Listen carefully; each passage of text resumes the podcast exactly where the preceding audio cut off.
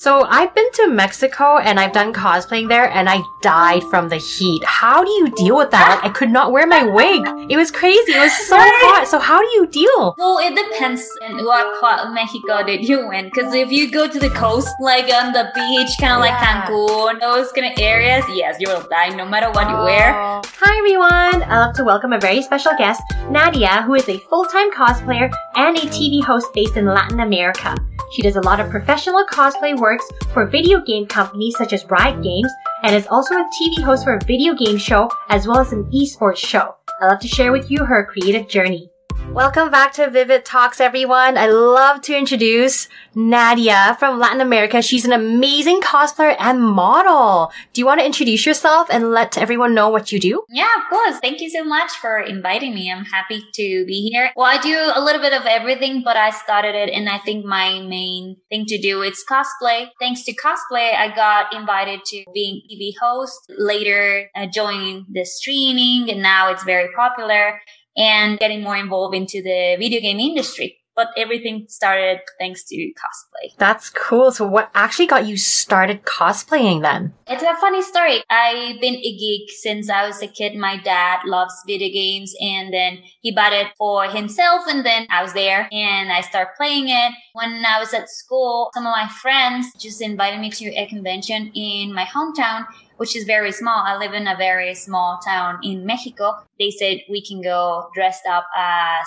some of our favorite characters. We choose our characters and I chose as Victoria from Hellsing. Yeah. I was like super huge fan of vampires in general. Used to LARP, Vampire the Masquerade, and all role play games and all these kind of things. That was my first cosplay. And I think what actually got me involved full time is that back in the days, I thought I was the only girl who liked video games, anime, sci-fi movies. And when I went to this convention and I saw more girls, more people with the same interest, and then they talked to me while I was in cosplay, I was like, oh, I can make friends Yay. with this. Wow, that is so cool. So then I'm just kind of curious. You're from Mexico. Do you know what the difference with the cosplay scene is in Mexico versus like internationally? Mexican culture, it's very conservative. My dad, my parents didn't let me go outside from my city, like not in cosplay or not Oh, in cosplay. okay, I was okay. not allowed to leave town. It was not till a couple of friends invited me to join the World Cosplay Summit in Mexico. That's the way I kind of like crossed the line for them Oh. to let me out of my hometown. And after that, in Mexico City, it's huge. Conventions in Mexico City, it's insane. It's so big. It's almost the size of Anime Expo. I was there. I got so excited. And after that experience, I was like, I want to kind of like know a little bit more and outside Mexico. So I traveled to Anime Expo and it was very different. In Mexico, like cosplayers are kind of like a superstars Oh, you got security or like with signs that Wow.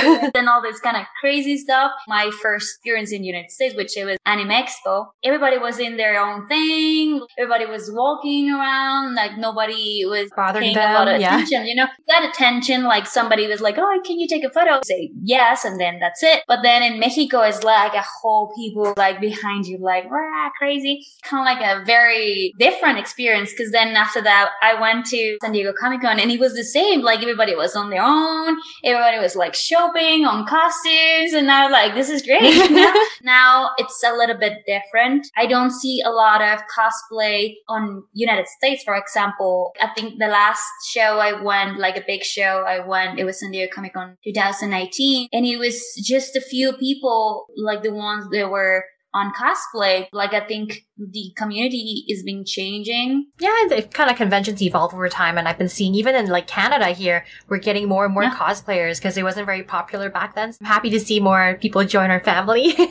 and join cosplaying. yeah. So I've been to Mexico and I've done cosplaying there and I died from the heat. How do you deal with that? I could not wear my wig. It was crazy. It was so hot. So how do you deal? Well, it depends on what part of Mexico did you win. Because if you go to the coast, like on the beach, kind of like Cancun, those kind of areas, yes, you will die no matter what you wear. Oh. And you just bring the smallest cosplay you have. But in Mexico City, I think like during the day it's normal. And then at night, it's a little bit chilly. It's kind of like California temperature. They're convention centers. And then I don't know if they don't kind of visualize that at Comic Con or this kind of events brings a lot of people. And I think it's the heat of people Yes. inside. It's just crazy how many people get in one place and they just still don't get that. It's because of the people. You get so many people in one place. Right, the body heat. You're right. Yeah, because the convention I went to was in Puerto Vallarta and it was so hot. Yeah, girl. Well, that's a beach Yeah. that like you will bring swimsuit for that convention. Yeah. okay, got it, got it. It's not like that all the time. It's just like when you're more mainland, it's a lot more drier, right? Like in that place, it's very humid. How does your workflow go when you're like creating costumes and whatnot? Like, how do you figure out what costume you want to do? How do you prep your costume? It changed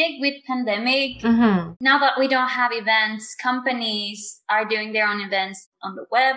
And now I got a lot of more like commissions on the new upcoming games, like for example, Assassin's Creed, the new skins for Riot Games. But then back before this situation, I just go to the store, buy the fabric, and then start making it. If I have limited time, I ask some friends to help me mm-hmm. out so I can finish it on time. Cause it's like university. They wanted everything like in one week and I they know. wanted it very good. Sometimes I just need some help to finish it on time to make the photos and then I can release whatever Right. they're asking me to do. I think people in general is very open now for the situation because I charge money, but now I ask them to do a little bit more because of shipping. What if you have to order express because they wanted it Now, very yeah, soon? yeah. What if that thing that you order, it was not the same color that it says in the photo? Some difficulties that you usually didn't get like before this. I take the missions that I think I can get. If I cannot get it on time, I ask some friends, like I pay them to help me out. But then if it's not like a commission for a company, I just choose the ones that I love and usually are men. So that's why I get a lot of gender benders. Nice. Do you usually reach out to the companies for partnership or do they reach out to you? I didn't actually believe that this was going to be my job. It just happened. I think the first time like a company came at to me was actually CD Projekt Red when they released The Witcher. They wanted me to do Triss. And I'm Nice. like, I tried to like make a joke because it was my favorite game and they were reaching out to me kind of like a dream come true because you are playing the game, know the characters, and then the company asks you to do something that you actually already love. So it was fun. But now I think because of the experience and then they know I can deliver it on time and the quality is good, not only on Latin America, but like in general, if they need somebody on E3 wearing a Lara Croft, they know I already did Lara Croft. They reach out to me. I don't necessarily reach out to them. Nice. Oh, I'm so happy to hear that. It probably took a lot of work to kind of build up that portfolio to get there. But you also said Yeah, that you do a lot of hosting and streaming. Can you tell us a bit more about that? I'm on a TV show that launches all Mexico. It's called Gamer Tag, but now we're getting into a new TV show, especially on esports. Now that Oh. it's getting more popular, it's a 30 minute show. Have like different kind of topics, and it's actually very nice. At first, I was like very nervous because I know people who likes esports. They're like, I don't know about this. I was very nervous, but then my god, I got used to it. And it's gonna be also on like all Mexico. Mm-hmm. I'm very excited for that, but we'll see how it goes. Oh, congrats.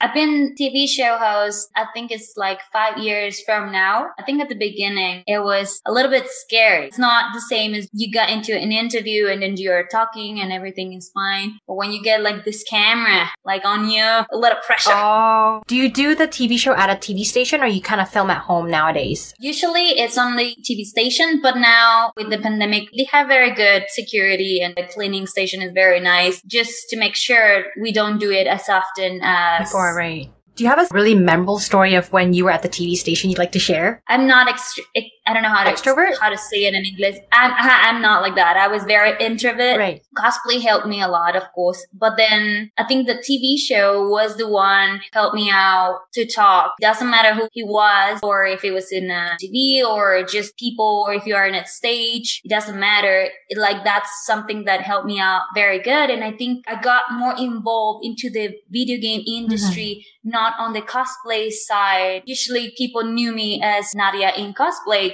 but they didn't know actually like my personality or like how I actually dressed up or how I behave in like normal environment. Thanks to the TV, I got to these shows just as myself, not as some character that actually like opened more doors for different kind of jobs that I didn't know I could do. Can you walk us through a day in the life of Nadia? What do you do? Like, do you kind of like wake up, make costumes, or go to the TV station? How does that work? It's different in different days. Usually, like on the morning, I wake up, I have two pugs, and I walk them out for like walks, and then I make breakfast. After that, I just make a list of everything I had to do during the day, answering emails, or if I have to post something like on my socials, if I had to pick up something, I had to do all my things to do on the morning till 4 to 5 p.m. I have all this time to do whatever I need to do. If I have a cosplay to finish, it's usually all day working till like 2 a.m. and then Oh wow! because usually you just have like one week or two week to finish it. Yeah. Like all day, sometimes I don't eat or don't Oh, pee or don't do anything no. but just make a costume. Because after that, you have to take the photos and everything. If it's just for fun cosplay, I just want to dress up as this character that I really like. I just take my time. When I finish doing all my to do things, I just go to my cosplay area and I start working. Or sometimes I bring it to my room and I start sewing in there or just doing everything while I'm watching Netflix. What's more fun to me is just when I all finished and then I get ready for photo shoot and where it's gonna be. Like if I had to ask some friends to help me out with the lights or with the props. Mhm. And usually my friends are very supportive and they're like, yeah, yeah, let's go. and then I know this place. Let's go to this place. This is a nice place to take the photos. Usually at night, I do streamings. Usually what I do is stream RPG games. Every Friday, I do a horror video game and it's actually very fun. Yeah. Oh. I love horror games, but my heart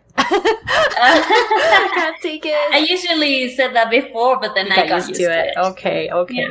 Is there any projects you're working on right now that you'd like to share? Yeah, I'm actually very excited about this. I think my most impressive cosplay I've done, it's gonna be released this year. I'm very Ooh. excited. It's from Dragon Ball. I'm making an armor from Cell Perfect form. Oh. It's like if you were in Monster Hunter and then you just had to defeat Cell, then you uses his parts to make it an armor. But it's taking a lot of time. Right. I'm making three costumes for a special events with my friends. Mhm. It's like a group of my five friends and I, I'm gonna do Gender Bender Joker. The other two is I-No from a Guilty Gear. Oh, okay, okay. Oh, with the red hat and the guitar. Yeah, okay, yeah, yeah. And the last one here in Latin America, Saint Seiya. It's very, very popular. Yes. I'm making Shiryu, like the dragon. Mhm. It's one of the main five bronze knights. I'm very excited for that one because I usually do the golden knight. Yeah. This one is one of my favorites, but it was kind of like on my soft spot. Aw, just And that's why I didn't do it yet because it was kind of like very special to me. I didn't find the perfect timing. Mhm. But now that my friends are going to be the other four bronze knights, I'm very excited to actually make it. It's always fun to cosplay your friends and do all these fun projects.